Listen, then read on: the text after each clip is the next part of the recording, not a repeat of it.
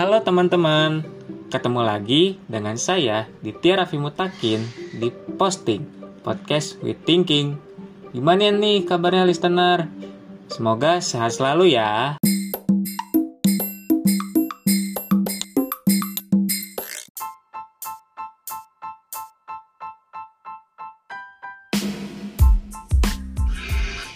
Halo teman-teman listener, dalam episode kali ini aku tidak sendiri karena kali ini aku ditemani oleh Diki selaku freelance fotografer yang sedang merintis di kota Bandung.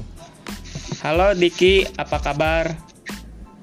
Halo Adit, kabar baik. Gimana Adit kabarnya? Iya, sama aku juga sehat. Uh, oh iya, sebelumnya se kita kan pertama kali ketemu tuh tahun 2018 ya, ya nggak sih?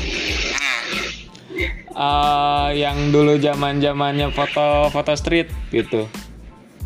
Iya iya bener. Iya. iya. oh ya, sebenarnya ada yang ingin ditanyain nih.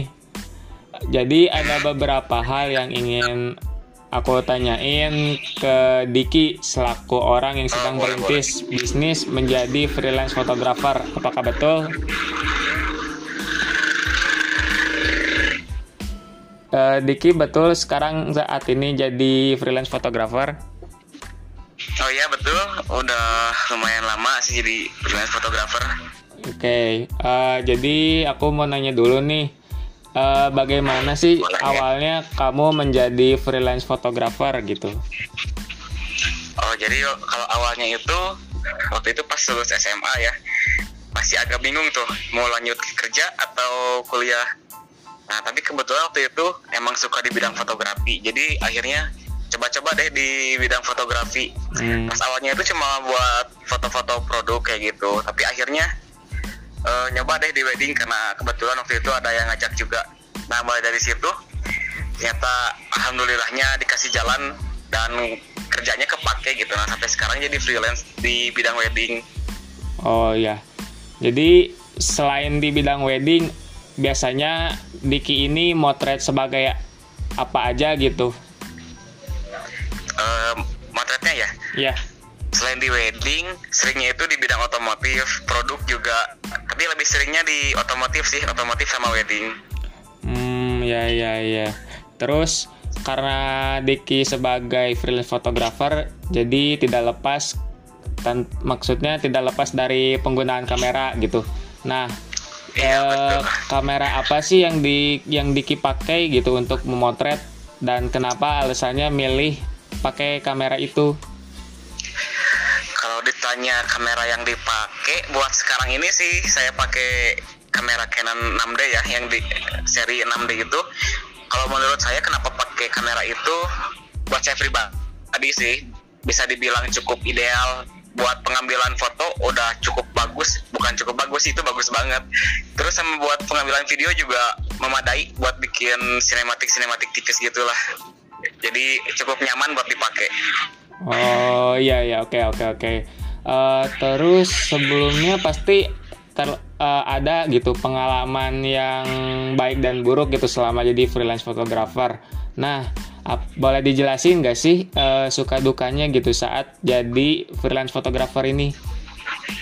Suka dukanya, wah lumayan banyak sih. Tapi uh, aku jelasin intinya aja kali ya. Ya boleh boleh.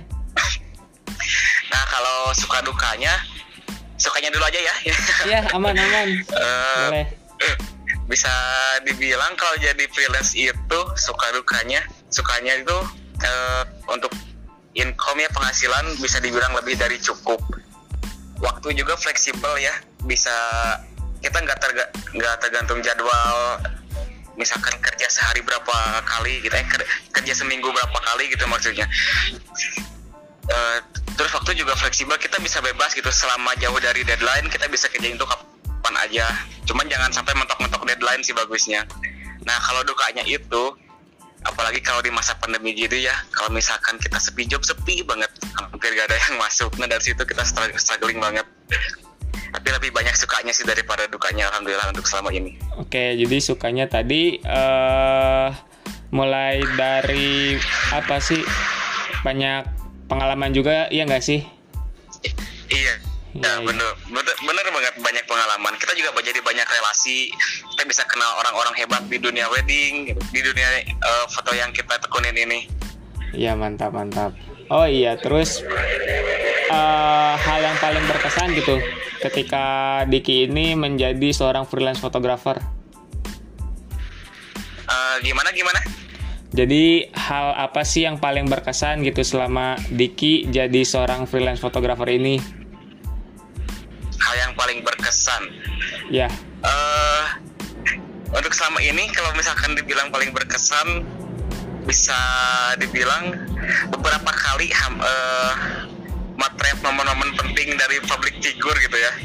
Momen penting dari weddingnya nah dari kesehariannya juga. Terus bisa bisa kenal banyak-banyak orang baru gitu. Jadi kita bisa banyak belajar dari mereka gitu. Itu sih yang paling berkesan. Jadi banyak ilmu juga gitu. Ilmu-ilmu yang bisa dibilang mahal gitu. Jadi selain memotret juga sambil nambah-nambah relasi juga nggak sih? nah itu betul. Iya keren keren. Eh.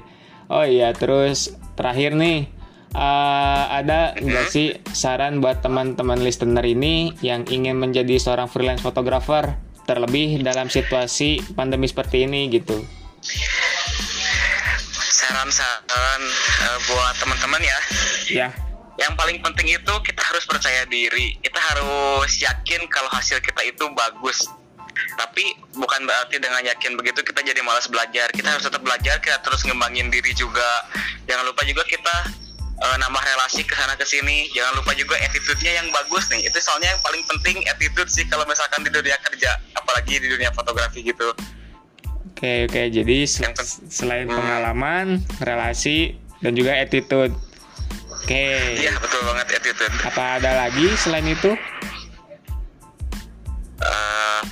Paling harus ditekankan itu kita harus percaya diri dan memaksimalkan apa yang kita bisa. Oh, mantap mantap. Percaya diri dan memaksil- memaksimalkan eh, hasil dari foto itu ya, ya nggak sih? Iya betul sekali. Oke.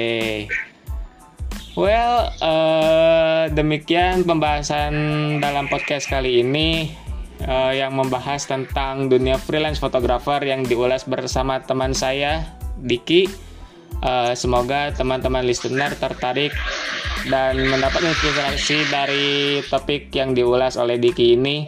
Barangkali teman-teman ingin info lebih banyak bisa tanya-tanya di Instagram @dityarafi dan channel YouTube saya.